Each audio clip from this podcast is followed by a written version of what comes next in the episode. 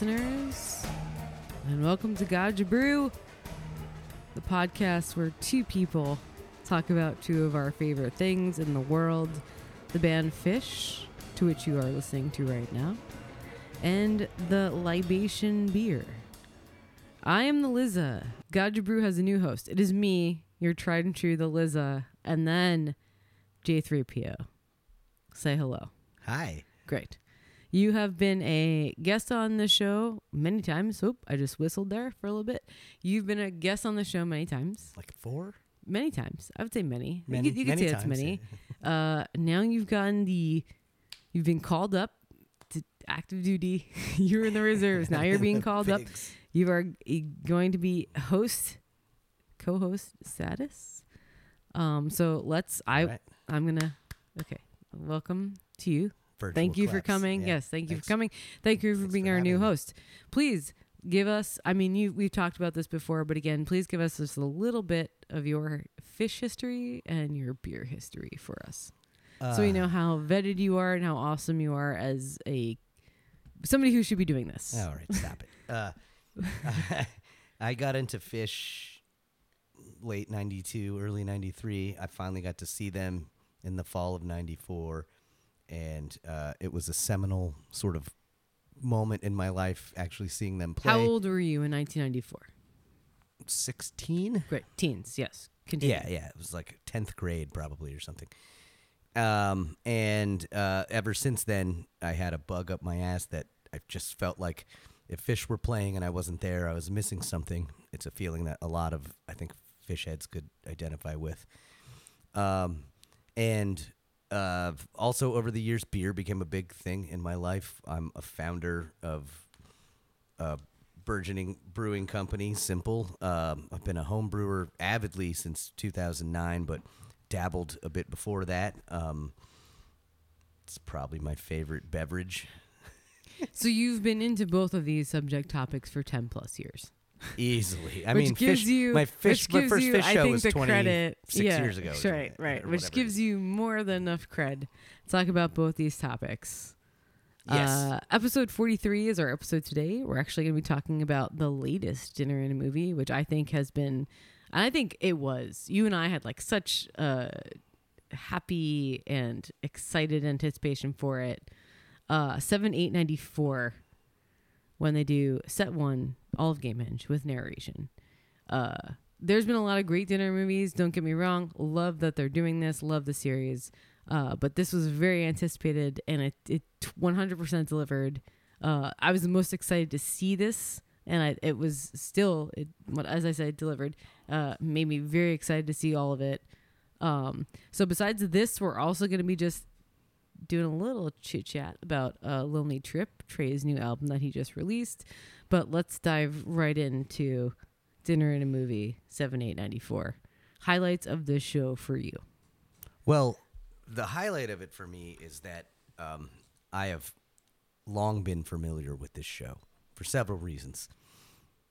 The stash is on a live one. Right. Um, it is the last time they played the quote unquote full narration of Gamehenge. Um, before I could get, I had a before I had a network of friends that I could get tapes and trade tapes with. Um, to get live Phish stuff, sometimes you would go to these. I grew up in Gainesville, Florida. It's a college town. Go Gators! Um, and there was like a record store called School Kids. There's another one called Hide and Seek, and uh, they were all downtown. And they would. The reason I knew about these is because I was into hip hop at the time, and they would just they didn't give a shit if something had a you know explicit lyrics, parental advisory sticker. They'd Sure, sell sure, it. sure, They'd sell it to you anyway. So these Versus record stores like, were Kmart. like hip. Yeah, yeah, yeah, Where yeah, it's like yeah. y- y- is your parent around, or I need to see some ID to buy this, which is stupid for. Right. So it's like, you know, it's like I wanted the new Ice Cube and like or whatever.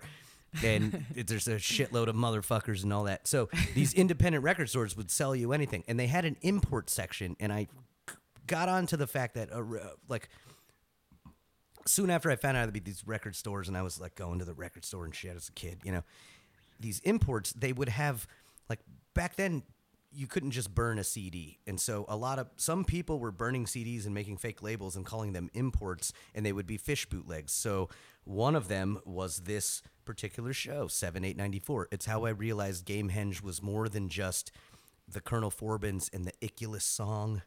Like I thought it was like a two song thing. I didn't realize that like ACDC Bag and Lizards and all these other songs had to do with it and there was this bigger, fuller thing.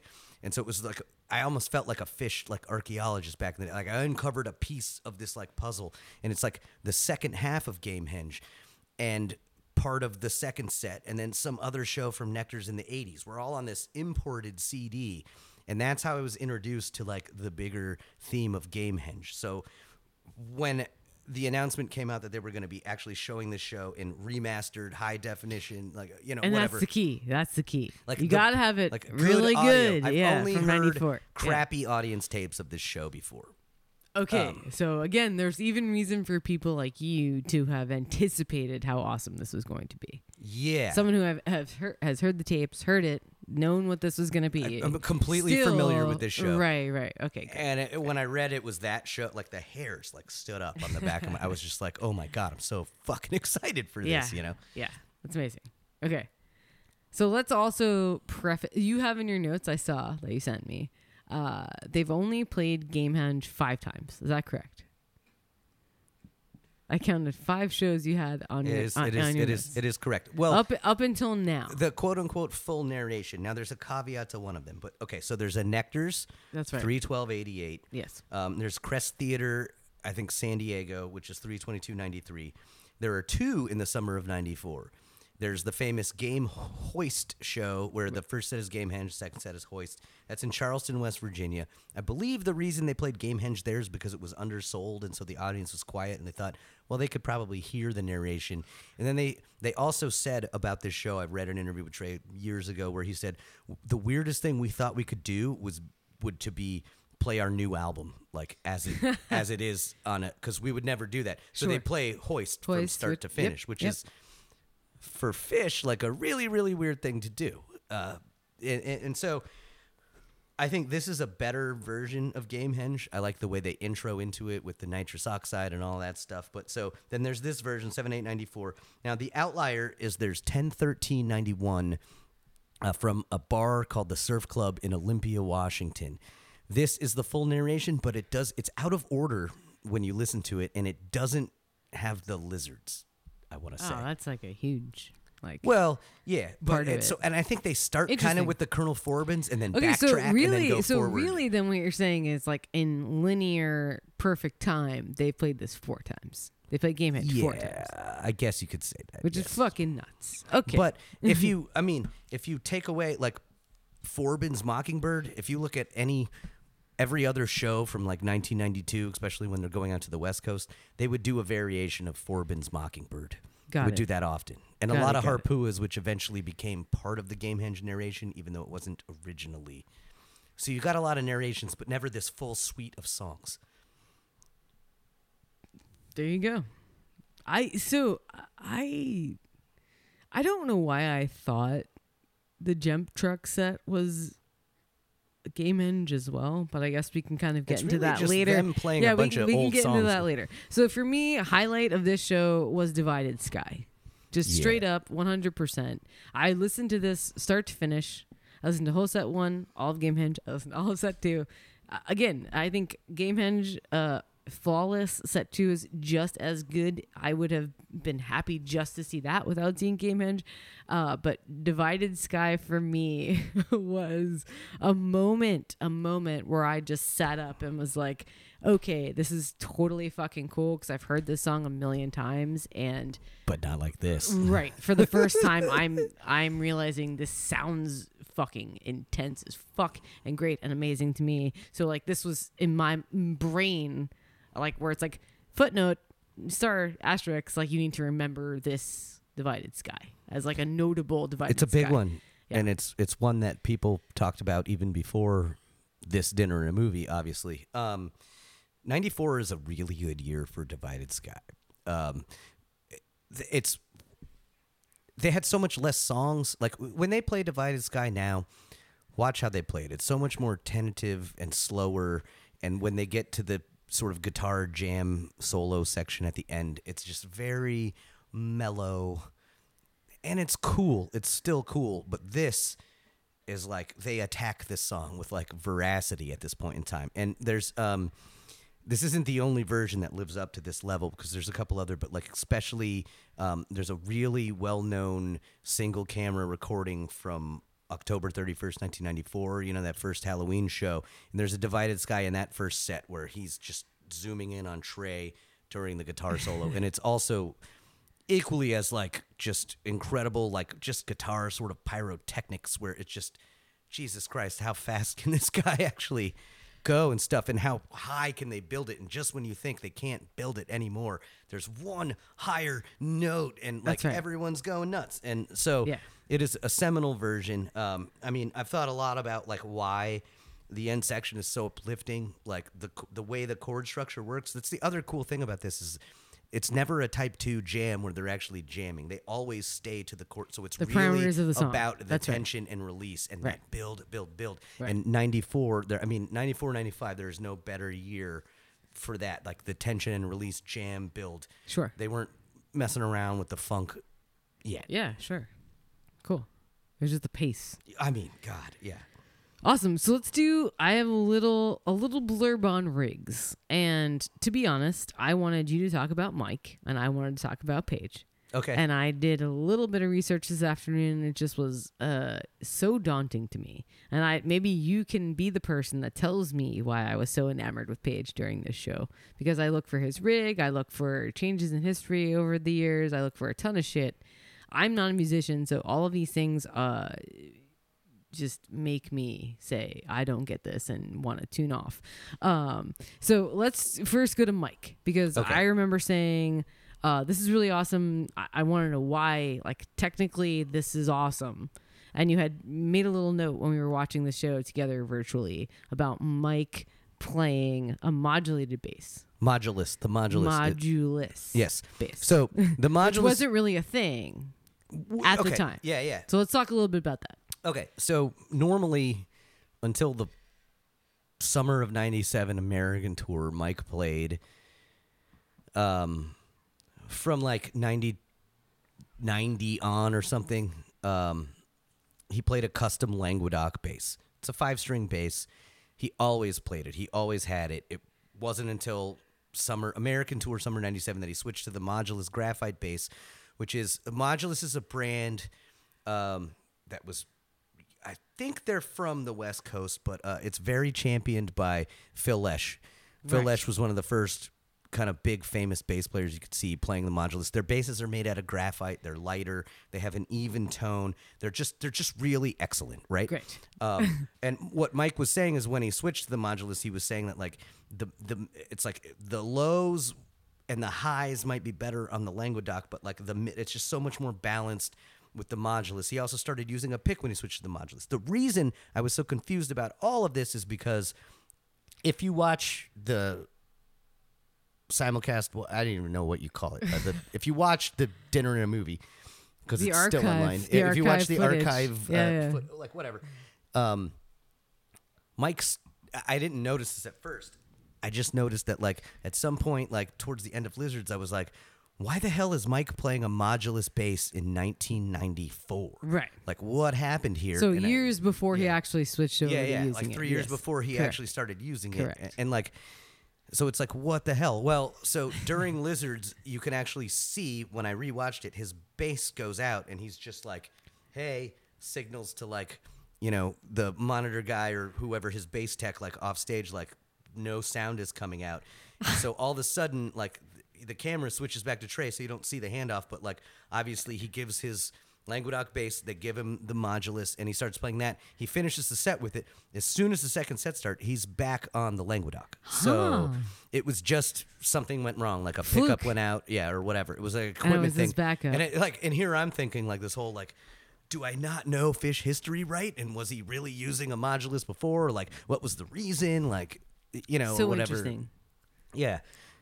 Uh, and even some people on the internet were like, well, you know, if it's an outdoor show, the modulus would probably be better. and it's like, well, that doesn't explain why you used it one set to the other or just, you know. Uh, so that part of it was cool for me. Also, if you notice back then, uh, Mike Gordon never used a pick. Everything is slapping That's in with right. his I- I- fingers. I actually he- did notice That. He now uses a pick almost 100% of the time, except for when he's slapping. and then hides slapping. it in his hand. That's Yeah, right. yeah. Yeah, He'll right. hold it Yep. between his pinky and Yeah. his palm, and then flick it through his other fingers back after he's done slapping. It's a really slick move that he does sick. now. Yeah, it's really cool.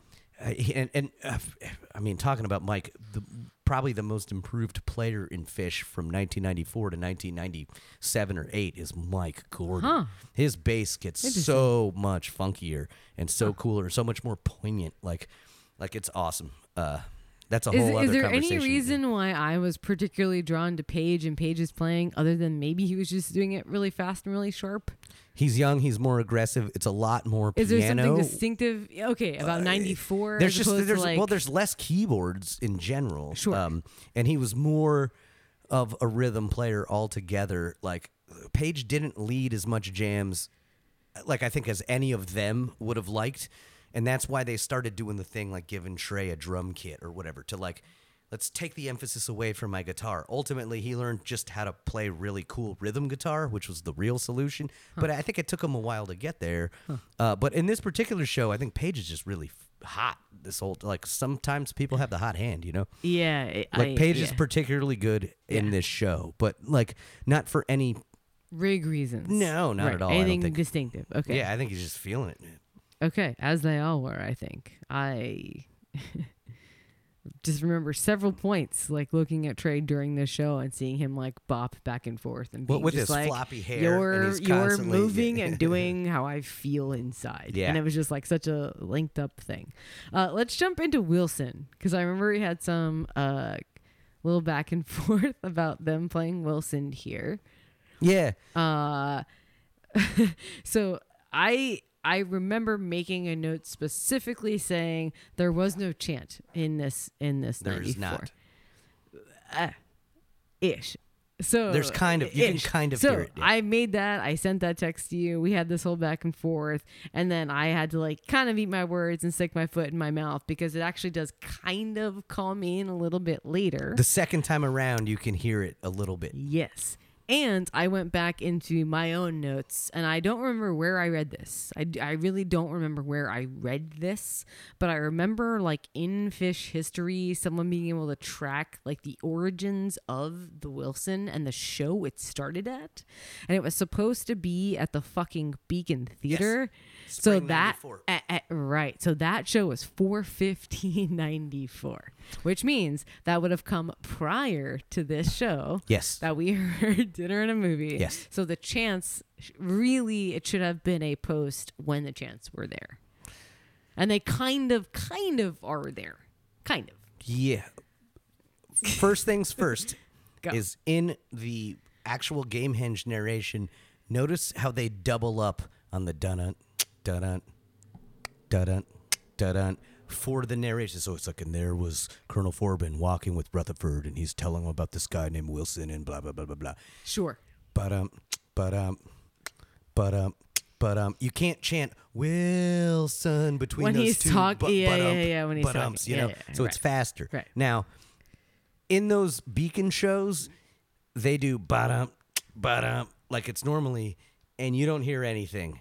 And it takes a long time Yeah, for it to yeah, catch yeah, on. Longer than even the real culmination of the Wilson chant, I think a lot of people will point to December 30th, 1994, their first MSG show, the night before New Year's, which was in Boston that year. So it was MSG the 30th, and the 31st was actually at the Boston Garden. It was before they did their four night runs and stuff. But uh, you can hear it. Excuse me. You can hear the Wilson chant as early as the spring of '94 at those Beacon Theater shows, but it takes way longer for it to catch on. This is the intro to Wilson from 123094. This is disc two of the live for those of you who need to. But wait, how long it takes. Oh no, that was almost instantly. You see, I would say it's almost instantly.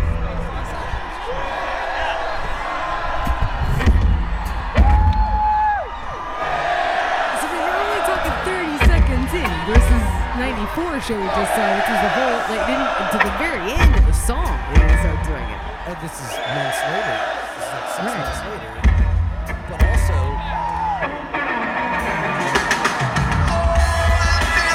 So you're saying this is really when you can like, make the argument for that It really being a starting. thing. Correct. Okay, cool. Still like it, 94. it was happening before, but like way less enthusiastically, and also so December specific of 94. yeah, in the Yeah. specific case of seven eight, they're playing the dun too fast because it's set for the narration speed. So you- Sure. it's like dun dun dun Sure. dun dun. When are you supposed to say Wilson? Like you know. Right, right. Uh, yeah, And okay. Also, in okay. the 123094 video, if you see video of that show, because there is circulated video, Yeah. you see Trey like egging on the crowd. wanting them to do Dun-dun, it. dun-dun. Yeah. Okay. Okay. and he's like pumping his fists and like Okay, waving it and like okay. mouthing Wilson, Okay. you know. And so, so it took almost a year But for it to like become a fucking thing. it yeah, wasn't yeah. 30 seconds anymore. As soon as you hear da dun da dun, everyone goes yeah, Next, next. Yeah, like, it's that's like right. boom. It's like Okay, everybody's cool. dialed in. See, that's fun and cool. And I'm glad we kind of trace like the evolution of that because when I saw this show, when I saw dinner in a movie and I saw them playing this song, I was just like so. Uh, I wasn't not. I was not prepared for them not to be doing Right, the right. Wilson. So I was just like, happen, yeah. now I need to go back and track this and see really when I can expect now to see it as a thing when I'm watching this stuff because I was fully prepared for everyone to be doing it Right. and it was just 95 not and there. on, it's definitely Okay. a thing. Cool. Done. Before that, it's touch and go. Before 94, it doesn't even exist. Which is fucking madness to me, but that's cool and I love it. And this is the best fucking uh basic archive show I've ever seen, I would say. This has been the highlight for me so far, this this entire show. I loved. So- I, I just I loved 72197 because I was there. That was like my eighth Phish show. Okay. Um, but You this is cooler. Dispensation for this is for cooler in some ways than, than that, though. Okay, Uh, so let's talk a little bit about the technicality of 1994. When we were watching this together and texting each other, uh, you were saying that everything is ultra tight and very flawless, and I think that is part of it, and that's the energy and what makes this so unique. Besides the song selection, uh, and then we were talking a little bit about Mockingbird being one of like the hardest technical songs to play in the canon It's got to be. And they did like basically everything uh perfect this song That song has a lot of moving chordal arpeggios with sliding finger movements Sure. that like require you to use all Right. four The of your the fingers. technicality It- it is just- hard. It's a very hard. It, Right. It's a. It's like dexterity required uh, is a lot, and so sure I mean, how many mockingbirds do you think you have seen? not many and i can't remember any that were that good. What, like that they played correctly, like right? Y- Yeah, y- y- sure. Yeah let's even go there. That's being yeah a little negative. But yes Well, it E- is, yeah. even even played it right and then well. So yeah it was right and also well. And like that's the only one that i can think of. I mean, yeah. It's just so in 1994, like as some people say, it's the uh, it's the year Phish become Phish. David Steinberg, um, or Sure. whatever. He has got that whole book, um, and it's great. it's great. so good. I loved reading it. Um, it's just a, great like what, a travel like, essay so about the- following no Phish in and so but then there's also like like you're saying like a reason why that book he decided to write that book about that year yeah. like there's something special about like you're saying like the They were how just they getting became better. Like if you look at 1994 as Yeah. the year, like Yes. like uh, going into the fall of 1994 and what they did at like you know um, Glen Falls and Halloween, like the first Halloween show.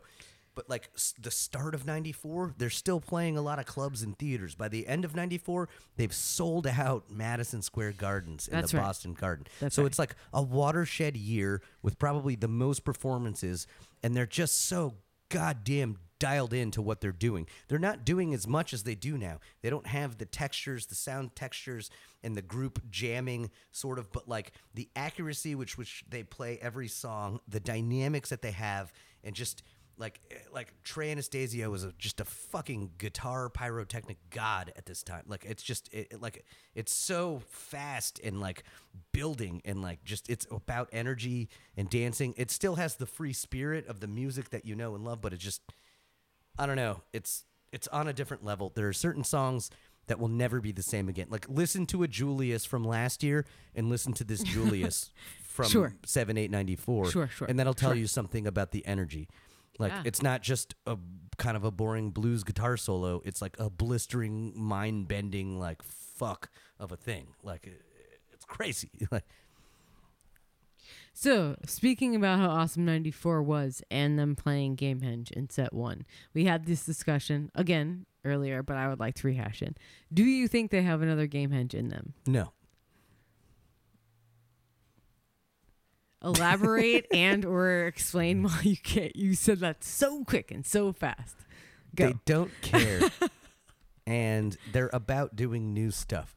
Like I'm I hope they have so another you so there's no part of you that hopes that they're going to do this again. Eh, I don't care. Huh. Would they do it that cool? Do you hear what ACDC bag sounds like in 1994 compared to now? Would they make it through the Mockingbird? Uh, like, there's so just a your, lot so your shit. point Like, is actually even more interesting because also it's not that you don't think that they would do it; it's that if they would do it, they wouldn't do it as well. So you actually don't want to I see think, them do I it again. both. I also think like Huh. the few shows that I've been to where I've gotten big narrations, like a, you know Halloween '96 or whatever, where the you know the mountain turns into Icculus, but then it turns into David Byrne, and the it's the evil Halloween spirit Mockingbird, like just riffs on the general theme and a couple of harpuas. The thing that sucks about fans now is like if Trey started narrating, they'd be yelling the whole time, and you wouldn't be able to hear what was going on. The Maybe- Baker's dozen might maybe- be an exception to the rule with the Jimmys, the donut, and the uh, st- thing in the harpua. People were pretty quiet for that. I felt See, like and I bet before they played Gamehenge, you would have bet that they would have never done something like that. What do you mean? What they did, played 13 nights without a song repeating. Like you, you wouldn't have like bet that they could have or would have done something like that. I wouldn't have, but as soon as they said we're doing the Baker's dozen, I did say I don't think they're going to repeat a song, or they wouldn't be doing this. That's and, true. And everyone was like, "You're crazy." No, and I that's true, and you're right. And that was the coolest little like surprise part of that is just the fact that they had chosen to do it Yeah. and take on something of that uh size And and, I mean, that we were to talk magnitude. About, yeah, we were going to talk about the Baker's dozen on a foregone episode, but basically, in a nutshell, yes, uh, that was the huge one of the hugest feats they've ever done. I don't think it's the coolest thing they've ever done, and it it was more about it at the time that I don't like re-listening to it as much as other stuff. Sure. And we and it's because I think what you had mentioned is pertinent and kind of worth mentioning is that part of that run was the energy and the excitement and the anticipation and like literally living uh, in that moment and in that time and in that unpredicted and unprecedented thing.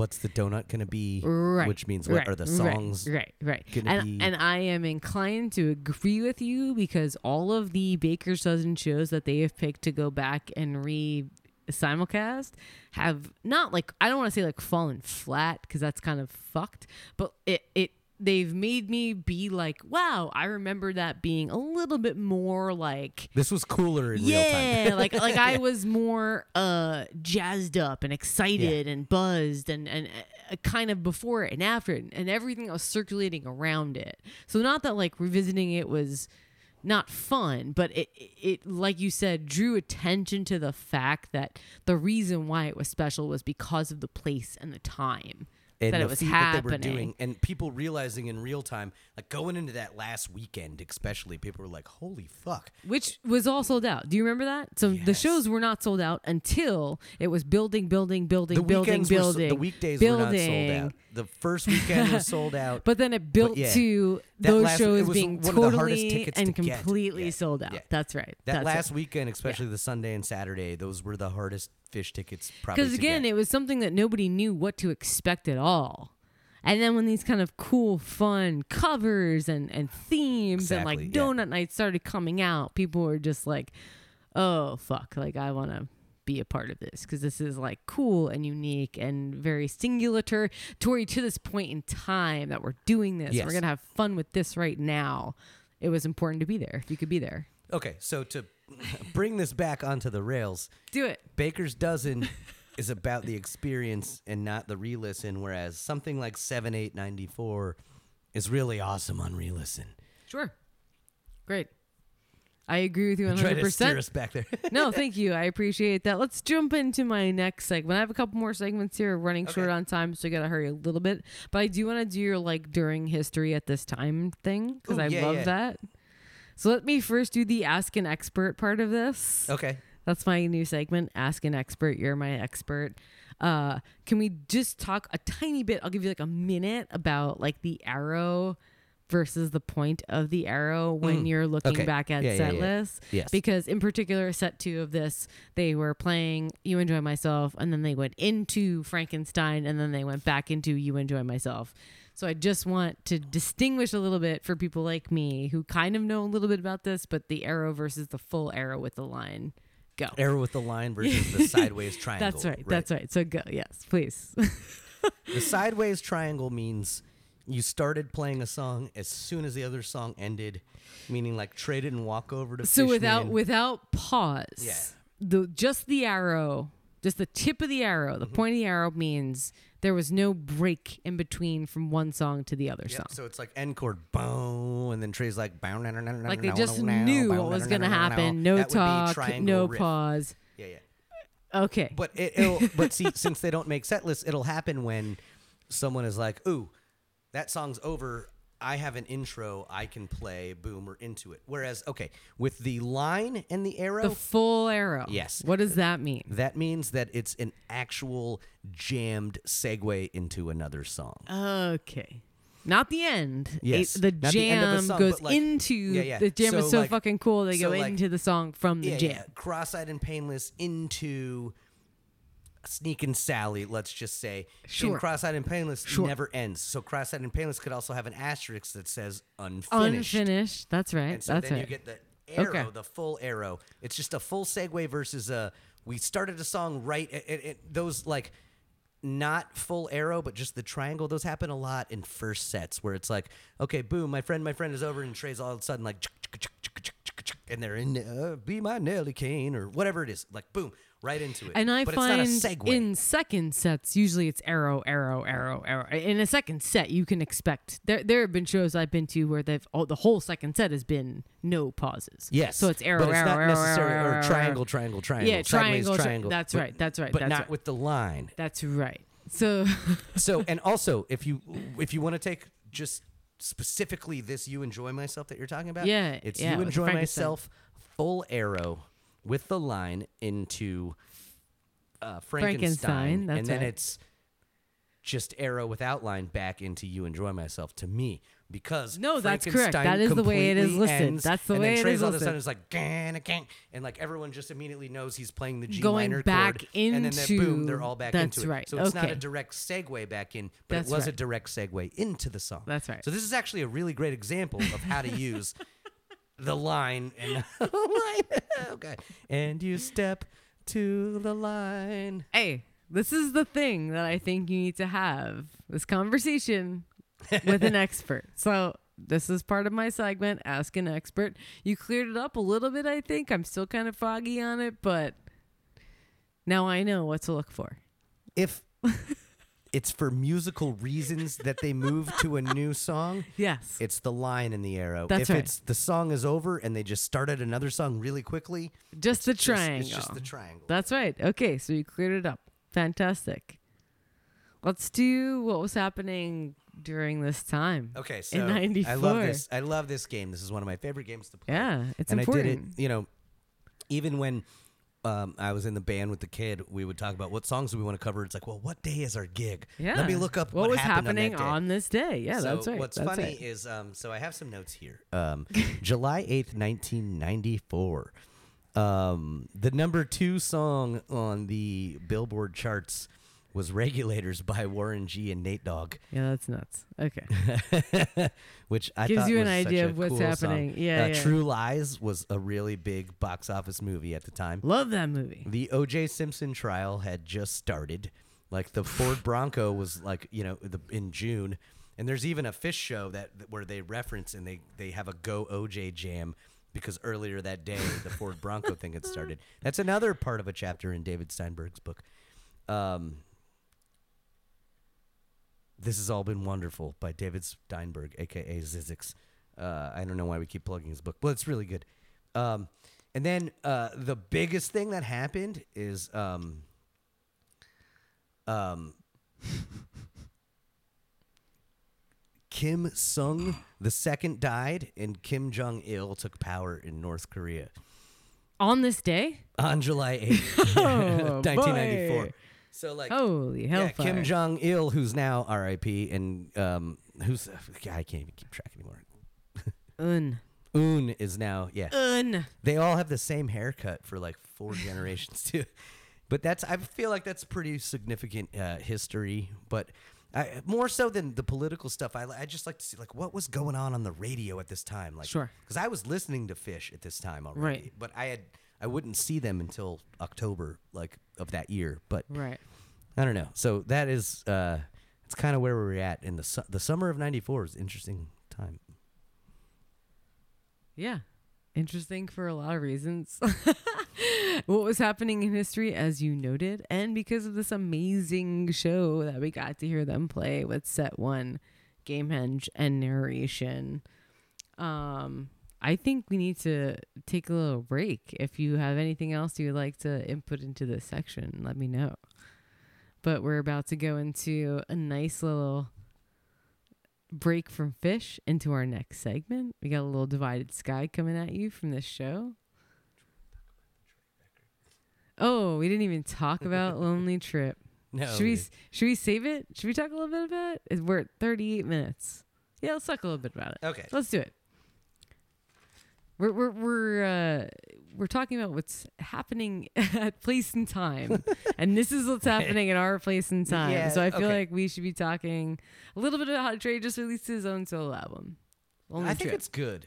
I don't think it's great. Um, I think it's. I think there's some really strong songs. My favorite part about this album is that the Fishman aspect of it.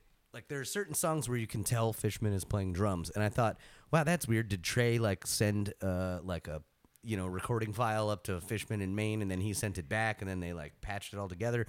No.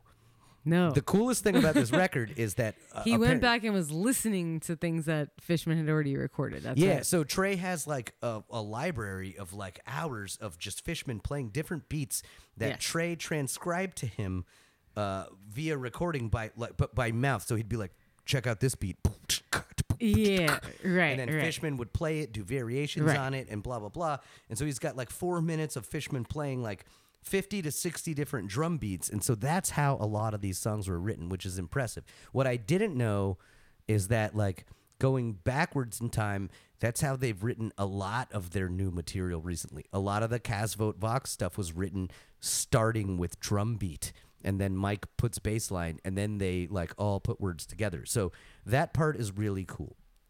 Um, that's my favorite part about this album. I can get um, bored of just Trey with an acoustic guitar singing because it reminds me of Trey with an acoustic guitar singing. Whereas some of the other That's right. songs gave me really cool vibes from other artists. Uh, like I think the record starts out really strong.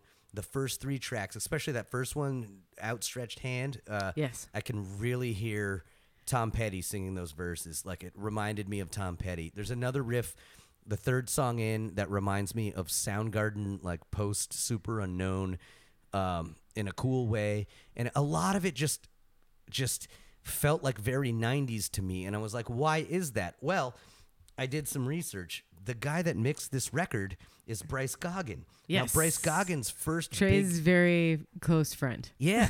Well, his first big gig was he mixed "Crooked Rain, Crooked Rain" by Pavement, Right. uh, which is a huge deal. That's a seminal like indie '90s record, and also was a huge influence on Trey. I mean, Phish even covered "Gold Sounds" in the summer of '99, which is a Pavement song, which they never did again. But like, they actually do it pretty good, um, in my opinion. But uh, it, like, so this all makes sense. Like the way that it it, it sounds '90s uh, the lo-fi aspect of it because he didn't have much equipment and like the looping fishman beats i think like he made the most out of what he had and i Sure. find it impressive i think there's some songs i don't really care for but there's four or five tunes that i think i would be really stoked to hear Phish play at a show Okay, so I agree with you 100% on the album. I think it is perfect for its place and time and what is happening. Like you're saying, super lo fi, kind of working with what he had, kind of his feelings of isolation and loneliness. All of it is perfect for the times that we are living in. As you said, you can't s wait to see what Phish does. Does Trey's solo albums mean it is on the table for Tab? Probably Or is Trey solo a completely different thing from Tab? Can we expect him to see can we expect to see these songs in Tab and can we expect to see these songs in Phish coming when live music becomes a thing again? Sure. That's an interesting question, and I think both. like, I think there's certain songs that might lend themselves to tab better, um, but there, I, like, some of the rockers with the Fishman beats, I think you're gonna see with Phish first. Cool. I actually, you know, I thought that Tab would take up more of the Ghosts of the Forest shit than Phish did, but that is Yeah. not the case at No. all. Yeah. Um, So I don't know. It's interesting. I don't know how he in his mind is like this could be cool for Tab or like Right. what about How this he Phish song? it. Like yeah, Yeah. like how does that work in his head? Or does he just get a bug up his ass? And it's like oh, it'd be cool if we did this.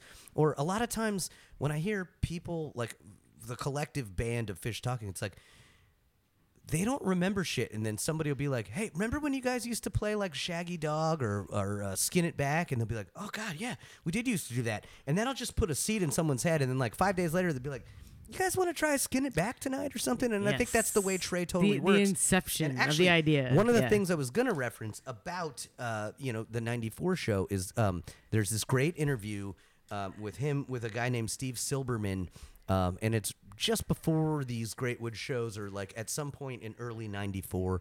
And Trey is he's he's talking about. It. He's like, so how do you make set lists? Like, if you know it's supposed to be a big show, like it's the end of the tour, and all Sure. your friends are going to be there. Sure. Like, what do you do? And he's like, actually, yeah, you know, Trey uh, saying like that's all me. Like I'm usually the guy that makes the set list, but you know what I really like is night twos because after night one. Like I'm walking around, like you just mentioned San Diego, he says, and he's like, after San Diego night one, I'm walking around and people are like, you didn't play this, or like, I haven't played that in a while, or like, what what about that song? And it's like that Right. informed my whole opinion about the next night, and then I was I thought we were able to really blow people away the next night, but it was all based on suggestions. So it's like I'm talking to our booking agent now, and we want to do a lot of two nighters. We want to kind of mostly do two nighters. Right. And which is really funny is now when you go see Phish, it's three or four night stands that they Sure. like to do. Sure. And of course, they never repeat a song. Um, so that's just that's just kind of cool fodder for all of this. Uh, it's just him being excited, like, well, yeah, no, I just I got to do two nighters because like then we can party after the first night and like ask Right. people like, what Right, did you want to right, hear, like you know, or right, whatever. Uh, right. And so that to me was really cool. yeah. Um, but yeah, this new And record, I think that kind of holds true for this 94 show. Definitely For dinner and a movie. If you look at n- night two, it's fucking pretty goddamn good too. Yeah, yeah, and it's totally different. There's no others. They open with Runaway Jim. Yeah. Like, I mean, uh, there's Yeah. a sick antelope at the end of the first set. I mean, it's peak 94. The funny thing about this dinner and a movie is if you want to rank 94 shows, there's probably like 30 shows that are better than this one. And we're still drooling over this. Like, it's not even their best shit from the year. Woo. That's crazy that you just said that to me. Now I want to just go like listen to everything from 94. November of 94 is an exceptionally strong month. Yeah. God damn it. All right. Well, we're gonna take a quick break right 15 now. minute break. We are. We're gonna go into uh, "Divided Sky," which is the last song they play from uh, set one of seven eight ninety four. It ends the Game Gamehenge set, and I can't point to for me personally being i guess a young Phish fan i can't point to another point in like mu- their musical history where i was so uh enamored and just like I, it, this made me stand up this moment hearing this song. And it made me just so happy that i love this band. And it reminded me of why they're so special. So going Fair enough. into divided sky for our or any of this stuff. like our, our break. Back when it He's finishing the narration and making everybody so happy, and everybody gets so happy. Um, please hang out, stick with us. We'll be back in 15 minutes. I'm Melissa. I'm J3PO. Boom, we'll be back in 15 minutes. Thank you.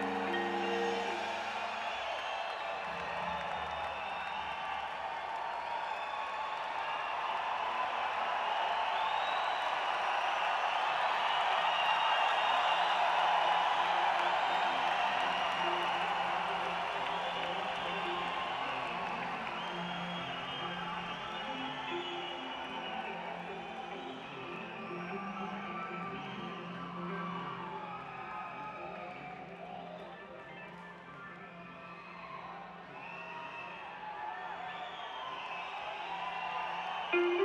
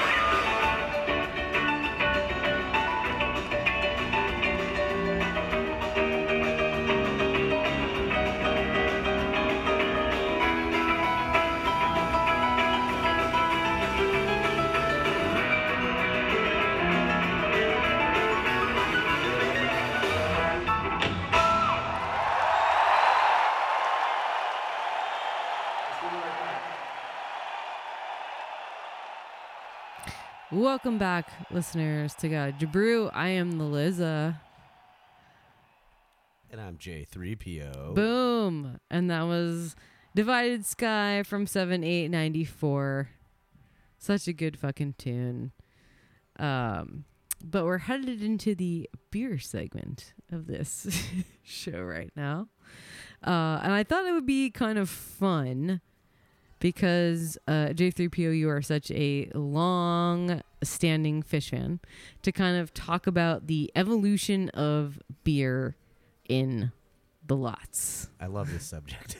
Me too, because I actually think it's really interesting and really poignant, especially as we're going to carry out kind of like our theme of like being present in the time that things were happening. Like, I Yeah. love to like put yourself back in that place in that time and kind of see the evolution of things. So let's talk about lot beers.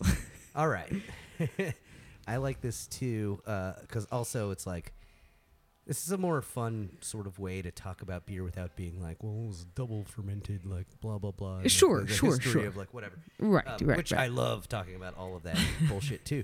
But um, like so, I, I part of the reason I got into beer, and this is a little bit later, um, but part of the reason I got into beer was because of like the Phish lot and the Phish scene, and a couple of other you know close friends. But like, I didn't really drink beer at Phish until like 1999, honestly. Um, but I was cognizant of what was going on. At my first Phish show, however, there really wasn't a lot scene because it was a free show in the on the campus of the University of Florida, and so like people were parking kind of like over where the basketball arena is, but you had to like walk a few blocks. So It just wasn't, and it's also a free show, so it was just a field. So like everyone that was in the lot was at the show, and like people that had been to more shows at that point were like, "This is pretty cool, man! Like everybody gets in, like sweet or whatever."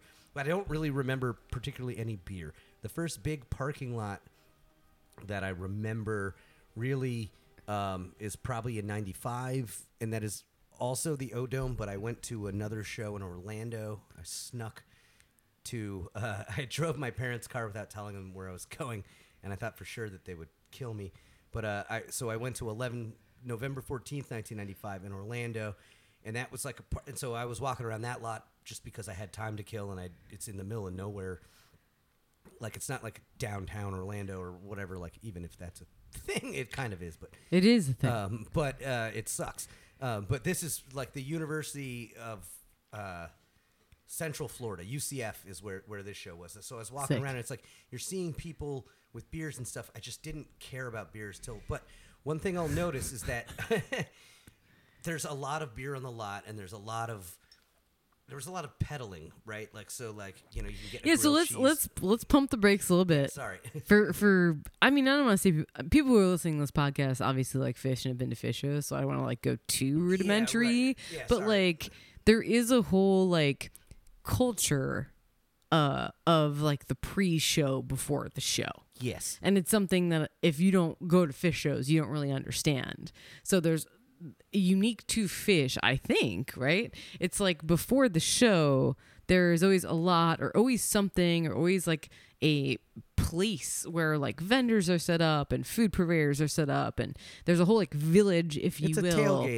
right exactly of people like selling shit and people Yes. drinking shit and eating shit and hanging out and having a good time and just oh I haven't seen you because you live in Florida and I live here and we have you know we're reconnecting Yeah, a it's a whole vibe about the connection before you go into the the main event so that's the whole Yes. pre thing so part of that a large part of that is beer Yes. Okay. Right. All right. So sorry to go that. no no no no no I'm, I'm I'm just saying whatever, like yeah, you yeah. know So a big part of it is beer. So anyway, I didn't really drink beer till later, but you're cognizant of what's going on, and so for me, I thought it was interesting because you really wouldn't see like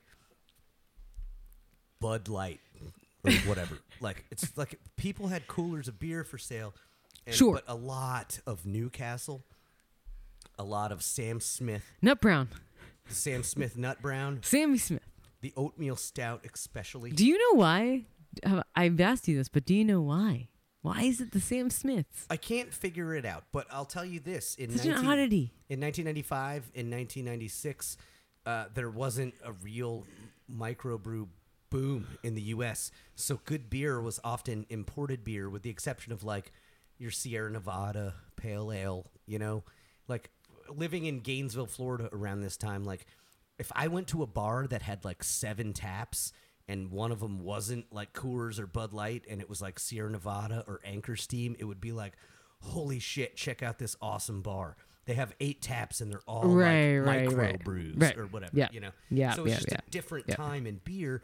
And f- I think Phish heads, and I think this is culture that started in the dead lot Right. in a lot of ways Okay. um like the Phish parking lot scene like i think Phish are iconoclasts and trailblazers musically but they took a lot of things from the grateful dead the format and the culture and like the community kind of a thing is is definitely influenced by the you know the grateful dead experience and one of those things is shakedown street and the lot and the vending in the lot and so the beers on the lot like in 1994 95 96 like there wasn't even that much to choose from at whatever local store you would go to. So I, I think people just favored like those darker beers. The cheap beer that I would see the most was J.W. Dundee's Honey Brown. if you remember that, that's Really also the first me. beer I ever managed to stomach down. Um, also of note, I had my first legal beer on my 21st birthday at a bar in Columbus, Ohio, between Phish shows. I was driving from um, Normal, Illinois to uh, Long Island because the next show was uh, Uniondale, Nassau Coliseum. Very nice. Uh, and so that's when I had my first legal beer, and that's around the time when I started buying beers more in earnest on the Phish lot, and it was always big, heavy beers. And you're and in the summer you're walking around drinking a freaking nut brown ale, eating a ganja goo ball. It's like a wonder these people made it into the show. Like, So, so okay, see that's funny. So there was always that kind of vibe because I feel like that's the way it is now. When I go to like Shakedown and people are like, "Oh, I have this Alchemist Heady Topper or this Lost Oh my in Sip of yeah. Sunshine," and they're both like seven percent, eight percent double IPA, uh, opaque gut bombs, and people are just eating them up, and that's fine. I just, I'm, yeah, not. I don't understand why I'm not anyone there. wants to do that before a Phish show. That's like you're about to do a right. marathon That's sort right. of exercise of dancing, and you want to drink two heady toppers and eat a ganja goo ball and not have a proper meal. Cool. See, see, so my whole theory is the basis for this podcast. My whole theory is there is a ton of overlap between people in the beer industry and people who like Phish. Mm-hmm. Yeah, yeah. So like those people in the beer industry who have access to all this beer are just like, oh, I'm gonna, you know, grab a couple cases, shove them in my car, go head down to Shakedown Street, sell a bunch of them in a cooler with ice, and then you know make my fucking bean, and then go into the show and like have money for drugs and beer there and like all kinds of yeah, shit. yeah. Like the fifteen dollar Budweiser you're right, gonna buy right, inside. right, right, right, right. So there's a lot of overlap there, and it's also like I mean, just the way Phish is as well, a very like e- evolutionary like thing. You know, it's like the beers that people want and demand and are cool and are like beer geek cool have become the ones that people covet on the lot because it's just what's part of the larger trend. Also, I think this is a worthy thought that I had, which is like, if I'm my age now and I'm going to Phish in 1994, and that's what introduced me to good beer. Right. Well, all of those people that were my age in 1994, a lot of those people, some of those people started homebrewing, and some of those people started making beer.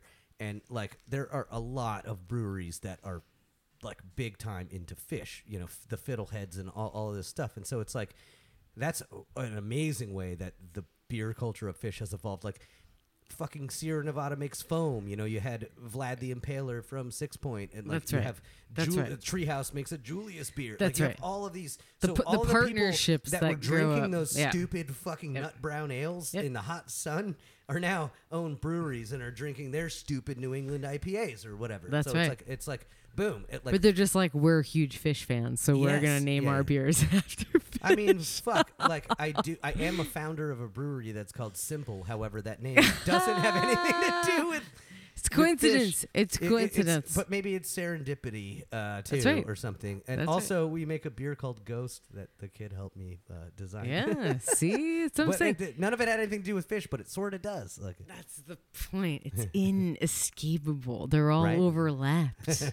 It's fucking bonkers. But I mean, there is validity to what you're saying because uh, Magnaball, uh, they did a whole beer partnership with a bunch of uh, breweries from Vermont, Yeah. and they were offering exclusives uh, from those breweries during the festival. They had a whole beer pairing sit down menu with a restaurant from Vermont. Like they have, you know, their Ben and Jerry's flavor. They they have this uh, cultural influence, and I think that people that are privy to it and want to be a part of it and like throw a nod to it because they love it. it- Yeah. It's it's all kind of intertwined, like you're saying. So, I, I think that is fucking cool as shit that you can go get a Sierra Nevada foam when you're at Madison Square Garden because Sierra Nevada loves Phish and they make a pilsner called foam just for As- them playing at Madison Square Garden. I mean, that's fantastic. As a, yeah, I, I agree. Uh, speaking specifically of foam, um, so Sierra Nevada, uh, like, is such a seminal like thing in beer, and like you could say like, oh, they're just one of those bigger bre- blah blah blah, blah whatever. I think almost everything they make is really good, and what they are really good at is um, the dry finish, like that, like the foam and like their Keller beer, that Nooner or whatever you call it, like it's so crisp and so fucking dry. And also, Sierra Nevada Pale Ale is just such a seminal American. It's like just like I get how people are tired of it or it could seem boring now, but like it was not boring in 1992. Like it was like, wow, this is like this is an amazing thing. And so foam, I just like they're after my own heart. Uh, the people at Sierra Nevada, like it's just a really great, dry, nice, and it's like. I know they cost 15 bucks at MSG, but I like drinking a foam watching Phish at MSG. Yeah, Even it, it 100% adds to the experience. Yeah. yeah, I, I absolutely agree, and it's cool. And for me, those are like the little moments that I love to like recognize about again how like Phish has their like little feelers kind of in a lot of the stuff that like you know is important to me in my life and just like having those little extra cool like nods and like oh this is like you know very cool and tongue-in-cheek reference to it it's just it's all it all makes the experience much richer the Phish community is more than just sort of the Phish community. It's Correct. a series of people that are our age, younger, a little bit older, but business owners and other people that Phish have influence, and so that shows up in their work, and it just it's just everywhere. And if you're aware of it, you see it all over the place. If you're not, you're like, what the fuck is this thing? And that's what makes it so great. Like I'm a part of like the coolest inside joke or something, I guess. Um, and I don't know. That's awesome. coolest what's the coolest thing you ever have seen or purchased on shakedown street My now wife Emily um, saw a guy blowing glass at Bader Field in Atlantic City, and uh, she was like, "What are you doing?" He's like, "It won't be ready for half an hour." And she's like, "I'm gonna come back, and I want that piece you're blowing right now." And he's like, "Okay, I'll put it aside for you." And we were trying to get back, but like the security was like, "Everybody has to go," and it was like weird. They were kicking us out, and so like somehow we stealthily got through. And he was like, "I wondered if you were gonna make it back." Here's your piece, but you got to keep it in this cloth because it's still hot, but it's settled enough that I can give it to you. And so she bought this little piece. and then at Halloween 2013, uh, the kid dropped it and broke it. but not totally broke it, so it's still intact. But that I think is the coolest thing I've ever bought on Phish Lot. Besides, uh, like maybe that first grilled cheese I ever bought, like in Tallahassee '96 or some bullshit, like where it's like, wow, this is so cool. yeah But I, I've actually also done I, like I've sold beer on lot nice like uh, like fall 99 my thing was like like i went to albany shows and some long island shows and some chicago shows but like find the local brewery so like i bought like a case of mixed saranacs and in 1999 you know saranac that's a kind of a that's a funny they were local they still That's- are that's around for Yeah, yeah, sure. Yeah, yeah, But like, yeah, this, um, there's e- they even made their way into a moe. lyric. There's a happy how. Happy Really? Hour hero, where it's like a Saranac will do just fine, but they're from Buffalo, so that makes a lot of sense. there you go I think Saranac is from the Adirondacks, but like a mixed pack of Saranac, it's like cool. They got an IPA, a pale ale. This is so great, and like these terms seem new back then. You know. And I still think that's cool because no other craft brewery has done that since a mixed six pack. That was something I always thought was really cool that they did. As you say, there was a mixed. Six, I mean, I can't imagine the amount of fucking time and labor that there were was. two pale ales. yeah, because that was their flagship. They had a cream ale, right? They did. Which was great. And they had something named after a tree or something that was like their darker beer. And they also did a root beer. They were a brewery that also That did a root root beer. good. That I agree. I agree. That stuck in my mind for a very long time. can't- I didn't imagine we were going to be talking about Saranac. hey, Yeah, yeah. Um, Relevant. It was relevant at the well, so, like- time. like, if you had like so in you know when I was younger, and I'd go to shows by myself, but like you could buy a loaf of bread and like a bunch of American cheese and really just flip grilled cheeses, two for five, and make like twenty bucks. That's Yeah. enough for gas. right? Yeah. And then if you have a cooler full of soda or beer, and the thing is, is beer before the show. But like, if you got water and soda, and you can bolt out of the thing uh, fast enough, like be willing to skip the encore, um, you can be right in front, have your little cooler on a skateboard. and as everyone is walking out, Everyone's yeah, walking out, yeah. they're like, dude, I'll take a water, Water, for yep. a dollar, or a soda 100%. for two bucks, or Yeah. a soda for a dollar, or Yep. whatever the fuck. Yeah. Just everything was just a dollar, I think, back then. But like, I would make like forty bucks in a day without really doing any work except for going to a grocery store, which you're going to do anyway. uh, Sure. you know, or a gas station. Sure.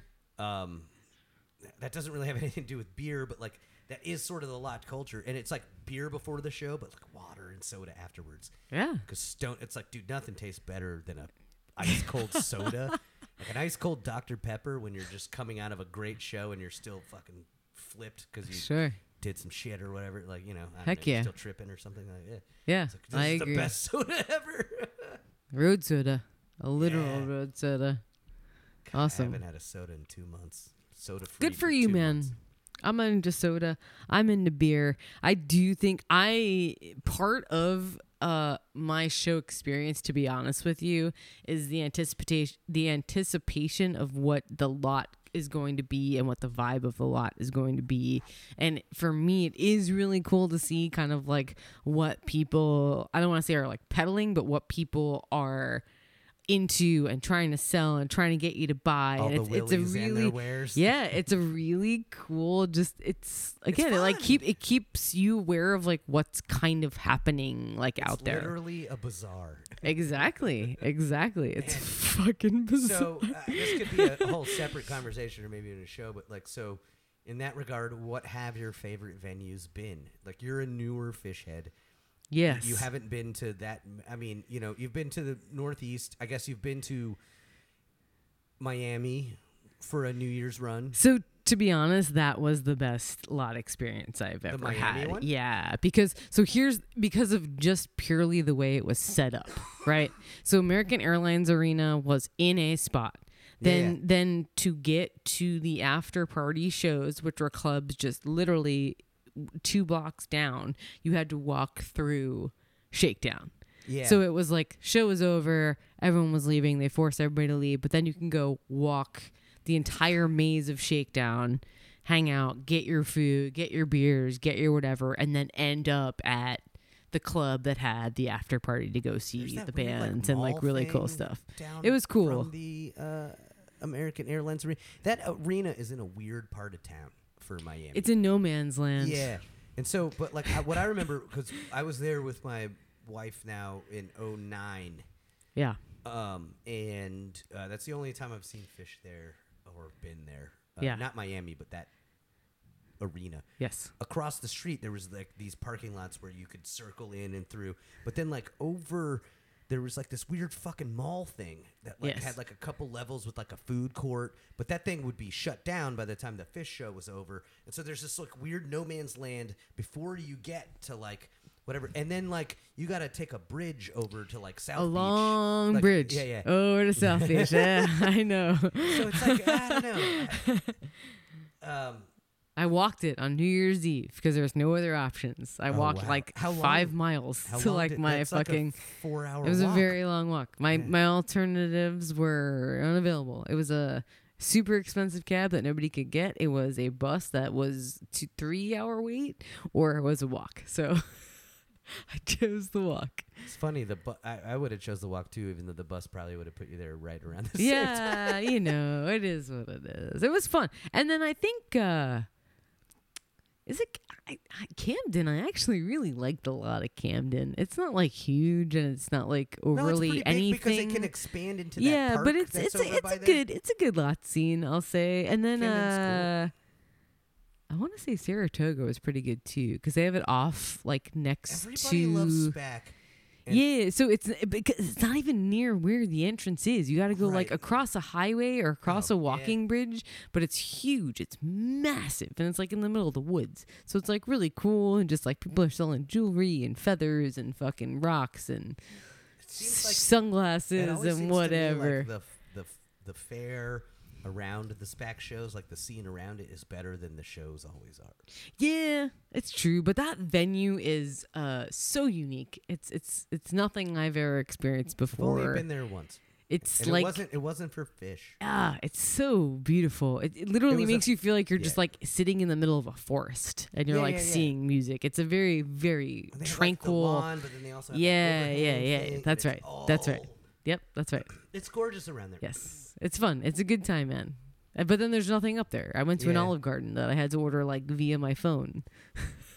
In the middle of a mean, strip mall, Free yeah, like that's breadsticks. that's what was up. Yeah, that, that's what's up there. So there's really nothing. And there's like the one strip in like Saratoga, but it's like there's nothing again to really Yeah. do there. There's sports bars, there's kind of restaurants, but they It's charge like you a million Bethel's, dollars yeah. for some spaghetti. You know, that's how that's how it is up there. It is what it is. yeah. I don't. I just. Yeah. I don't know. I'm trying to think of like the best lot scene. Well, I think the best lot scene is Hampton. Yeah. Okay. Because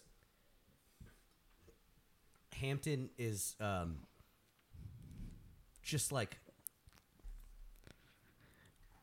this sort of, I don't know, like unicorn. Like I don't know, like J.R. Tolkien when they like if you go into where the elves are in the woods, like you're in a place where other people couldn't see. Like Yes. once you're in there, it's like, oh my god, where are we? it's like you're just in this isolated little thing, and there's like a nice body of water on one side. And then on the other side of the arena, there's like little strips of these little trees that are nice, like between everything. It's always in the fall, or for me anyway. Like I went to Hampton 97, 98, 99. 99 was in December. It was cold as shit. But the other times it was like November. Um, and it was like cold, but like not that bad. Like as a, Yeah. kid, as a kid from Florida or Yeah. whatever. It's like fall weather, but like you had like a jacket or whatever. I don't know. It was just so fucking gorgeous and like just everybody's cool and there's just no rules. Like there's just nobody doing anything. Even to when you like the first time I walked into Hampton, I was like, God, there there are seats, but like every they're just letting anyone go anywhere they want to. So it's like let's just go wherever we want.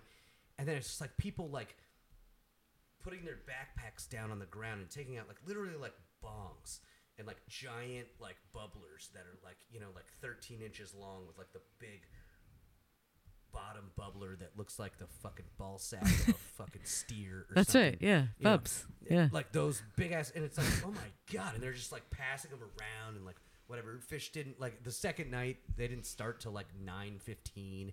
like the ticket time is seven thirty, and it's just eh, like that was just the free for all, and it starts with the lot. Like the lot is like foreplay. Like if if like if you have a good Right, time right, lot, right, you're right. feeling good when you go. Gets you the amped. show. It gets you amped Yeah. to go in. That's right. That's right. That's And right. beer is a big part of that. That's right. And so if I have to drink three Newcastles, I gotta drink three Newcastles and eat two ganja goo balls. Like, Yeah. You know, I gotta do what I gotta do, or the terrorists have fucking won. Whatever. That's the other thing is the mixing of fucking shit without hydrating properly. I don't know why more people just didn't puke or pass out before Phish shows. Like, Me neither. how can you drink two 20 ounce like stouts and eat a goo ball and then go into Phish and smoke pot constantly? Like, I just don't understand how that works. Truthfully, I don't either. I've had to like have a very like Phish if nothing has taught me like how i have to like curate the things that i do and For do the them in a you mean? very specific order and a very specific pace. Yeah, yeah, yeah, at a yeah. very specific time. So you have your when when you're like a young kid you just say yes You to can just eat everything. everything you want, that's it- right. So so that's 100% changed and it's more just like made me attuned to like the trip and the, the ride that i want to have and what i have to do to have that happen. And you have to be very aware and you have to be very conscious and you have to do what you need to do to make that happen because like you're saying there's everything everywhere so you need to know like what is right for options, you yeah. and what you need to do and what you can like do just because you could do everything. that's right. So again, it's like you know there was like a there was a time when I was in the lot and I was like, holy shit, they have fucking Lawson's. That's cool, and I would like buy that because like I couldn't get that anywhere. But then like it gets to a point where like I just want something like a fucking like Hell or High watermelon, which is like a four percent like watermelon Yeah, wheat exactly. beer because I'm It's so hot hot, Yeah. I'm sweating. Yeah, it, it's it's all about like the vibe and kind of what you want. You can always get everything, so it's just about like kind of getting what you want and when you want to take you where you want to go. And uh, to be honest, I like to line up my Phish shows with cool breweries to see in that town and Oh, in yeah, those yeah. places and in that time. So all of like my coolest experiences have been like also visiting breweries prior to or after a show and kind of experiencing that part of it. And for me, I say Camden I think a lot because going to Tired Hands is always a thing that I do. We and like yeah. that right, that's like a huge part of it for me like a couple years prior to when I think you and too. I Yeah, went yeah. Um, when just me and the kid went, uh, our the rep, our friend Bobby, hooked us up with like a box full of beer. So we took 16 ounce cans, cold chilled 16 ounce cans To to, Shakedown. Cheap Yeah, yeah. Street with us. Yeah, and we're walking around, kind of just being like, "This is fucking the Philly, you know, like Camden yeah. experience." Like, Yes. So again, it was very much like this is where I am at this place in time, and this is like the definitive moment of me experiencing this. I'm drinking the coolest, best beer Uh, yeah. from PA at, From at the lot. Yeah, yeah, area. Like, yeah. This is the local beer. Yeah, That's yeah, no, right, that's right, It's that's right, great. And on that's a right. side note, actually, that's one of the reasons that I always love. Go- people are like, "Why do you always go see?" Phish like you're driving around and seeing a stupid banner. It's like, well, but yeah, but then I get to go to breweries and Right. national parks. That's and, right. Like, I'm I'm experiencing everything else. Like I've been to 48 states, the lower 48 as they call them, because of Phish and well playing in bands and stuff too. But like, I mean, seriously, like there's more to it than that. Uh, the question I was gonna dial back to before that got in my head was, uh, what is, if you feel comfortable sharing, like what is your elixir at Phish shows? Is it the same for every show? Because it is for me, and I could tell you exactly what I do, even though it's some of it's illegal and stuff. I don't know if you want to get into that, but I'm just curious. Uh, I mean, it, yeah, I mean, pretty much it's like gotten to, uh, be, I, I like to drink very few or limited amounts of beer because I don't like to have to go to the bathroom all the time. So that's like my Yeah. general as I'm getting older thing is I actually dial back on beer. I always make sure I have water. Uh, because the hardest drug I ever do is Molly. Um, but also when you're smoking and your mouth gets super fucking dry, all you really want is like to have one or two like things of water. Right. Yeah, and it's just like kind of like roll with like how I'm feeling, but it's just basically try to be as like uh a little bit of this, a little bit of this. Nothing like too much, too fast. You can't burn out too much too fast. had too much. And it's just funny I say this because I'm literally laughing because every single show that me and the kid have been to, I don't know if we're like a homing beacon or something, but people around, literally the people in a two foot, you know, square foot around us, someone always ends up puking before the show even starts, and we make a, we make a joke about how like.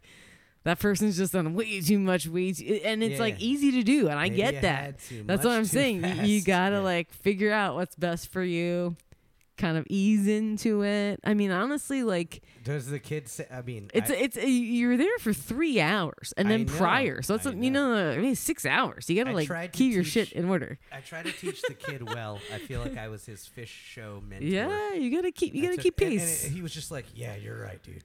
It's a yeah, total marathon. that's right. That's It's right. Not a sprint. That's right. That's right. Uh, and yeah, uh, And it's tough because at a Phish show, eh, like I always say to everyone who's not into Phish or isn't that familiar, when you go to a Phish show, everyone there just wants everyone to be having the best time they can have. Yeah. And that means like, hey, you want to smoke some of this weed? Like, hey, you want some of Hey, this fucking buddy. molly? I got some. You got, hey, and it's just like everyone's always offering you everything. So you, you have to know for you personally, like what you can do and what you don't want to do, because the sky is the limit and everything's on the table. So you gotta like curate as- your experience. It- well, this is pre pre COVID because now I don't even know how this would work. But like, I shall share all the herbs with anyone in all around me. But like, the other drugs, I'm going to do such very little of it. Like, and it's like so crazy whenever I hear like a story in the news of like, well, so and so at an electronic music festival overdosed on Molly. She had eight grams in her system. And That's it's like, fucking Jesus bonkers. Christ. I know. It's like Jesus Christ. Like I bought a gram on New Year's of 2019, and then I used the other half of it on New Year's 2020. Like you know, like a Correct. gram of Molly Correct. will last me and my Correct. seven That's right. friends like a whole four day run. Right. And then I'll have this leftover. I'm like, what am I supposed to do with this leftover shit? Right. Like, That's right. like uh, it's like uh, just a tiny little bit with a nice light beer, which kind of takes up the water portion that you're talking about. Maybe Yep. some water, and then just weed. Smoke the weed, and also like you don't need that much because your favorite band is playing songs you don't know what they're gonna do or whatever. You're on a natural high, and everything else is A just little bit. meant to like supplement that. Also, especially MSG, the way the stadium moves and shakes, like as like I mean, it's amazing. yeah, the band is amazing. Also, ironically, we're now talking about MSG, which is like has no lot, so no chance to get a beer and a lot. Like, That's true. MSG has zero pregame at all. That's I correct. never- I- and then you know what's funny that you say that, but I don't give a fuck because I'm from here, so like Right, I don't so need the pre. pregame, That's yeah. right. I'd go to a bar like at but two miles down. Think of me as a, like a late teenager. I, I I never went to an MSG show until 3.0. Right. Um, I tried. I actually lived in New York when 2.0 started, and I bought fake tickets that looked really real Oh to their comeback MSG New Year's show. You know the 02 going into 03. Yes. I paid 150 bucks a pop for them, so 300 bucks. My girlfriend and I at the time, she met me. I was like, I got tickets. We got all the way through everything, and when they went to scan it, it was like, your ticket's not working, buddy Oof. and they kicked us out and i was really fucking pissed off but they looked so real um, but that was supposed to be my first msg experience so that it didn't happen until 3.0 man uh, but also like if you're not from new york and don't have a network of people here you can't just drive your car to new york and like park in some parking lot because even that costs money here That's right. Sure, like sure. everywhere else you can stop at a rest stop Yeah. or like I knew how to work rural suburban America where most of these amphitheaters and places that Phish play are. New York City is a totally different beast, so it was just like Sure. Fuck, I I don't even want to fuck with this. Like And I guess that's why I love the show so much, just because I'm from here, so I know what to do yeah. before. But Well- if I wasn't from here, I would Yeah, be yeah. like, someone's gonna tell me where the fuck Phish fans go, and what I should like, do. What is actually good pizza? or Right, right, Like, right. Not like, like, the fucking Pennsy, which is is like Brooklyn? in Madison Square Garden with fucking shitty fucking beer. Yeah, yeah, yeah. You know, there's no pregame, but there also is kind of a pregame for MSG. You gotta, you gotta, There there's, is. You gotta be there's in the Phish a bars. Yeah, there's Phish bars. Yeah, there are, Uh, and they're overpriced and they kind of suck. Like, uh, but yeah. Look, I wouldn't trade going MSG has here. turned into my favorite venue That's right. in the I whole gonna say, entire world. I wouldn't trade So, going here for the like. world. I'm not trying to shit on it. Um, I like the, best experiences I ever had were probably at Hampton, but there's nothing around that place. Like, there's just a bunch of hotels and shitty restaurants that like conglomerate around this thing for events. But it's general admission. There's no 200 section, and that place also gets rocking. But like, and you could also like just if you just drove in a car, you can safely like park in some hotel parking lot and crash in your car. Like I never felt like I could do that in the late '90s in New York City. Fuck no, you can't do that. You can't Like, do that in the late. And I you can't do that now. You can't do that ever in fucking New York right, City. and it's like if you don't know anybody that are are in and of the city, you you won't stand a chance here like trying to figure it out on a whim. So I never went to MSG. True, truth. I think the lesson of the story is a seek out breweries near where you see Yes. Phish playing in the city you see them playing. And also parks, state and national. sure, and also try to find like fans from that area that'll tell you where you need to go and, you Sherpa you you'll have in, a- and yeah, yeah, like have that part of the group. Yeah, Yeah, and then everything is a okay. I think you're right. Blue skies. okay. Well, Digression. I know this segment was maybe a little bit about beer, mostly about Phish, but that's totally cool. Uh, thank you, Jay Thrupio, for co-hosting thank you. this episode with I us. I like this. So yeah, same. Let's we'll do it again for sure next week. Uh, we're gonna go out on a song from Lonely Trip. I know we only talked about this briefly, but uh, this album is fantastic, and I do think it's worth a listen or two. Uh, we're gonna do "And Flew Away." Thank you for listening. This is uh, the Liza.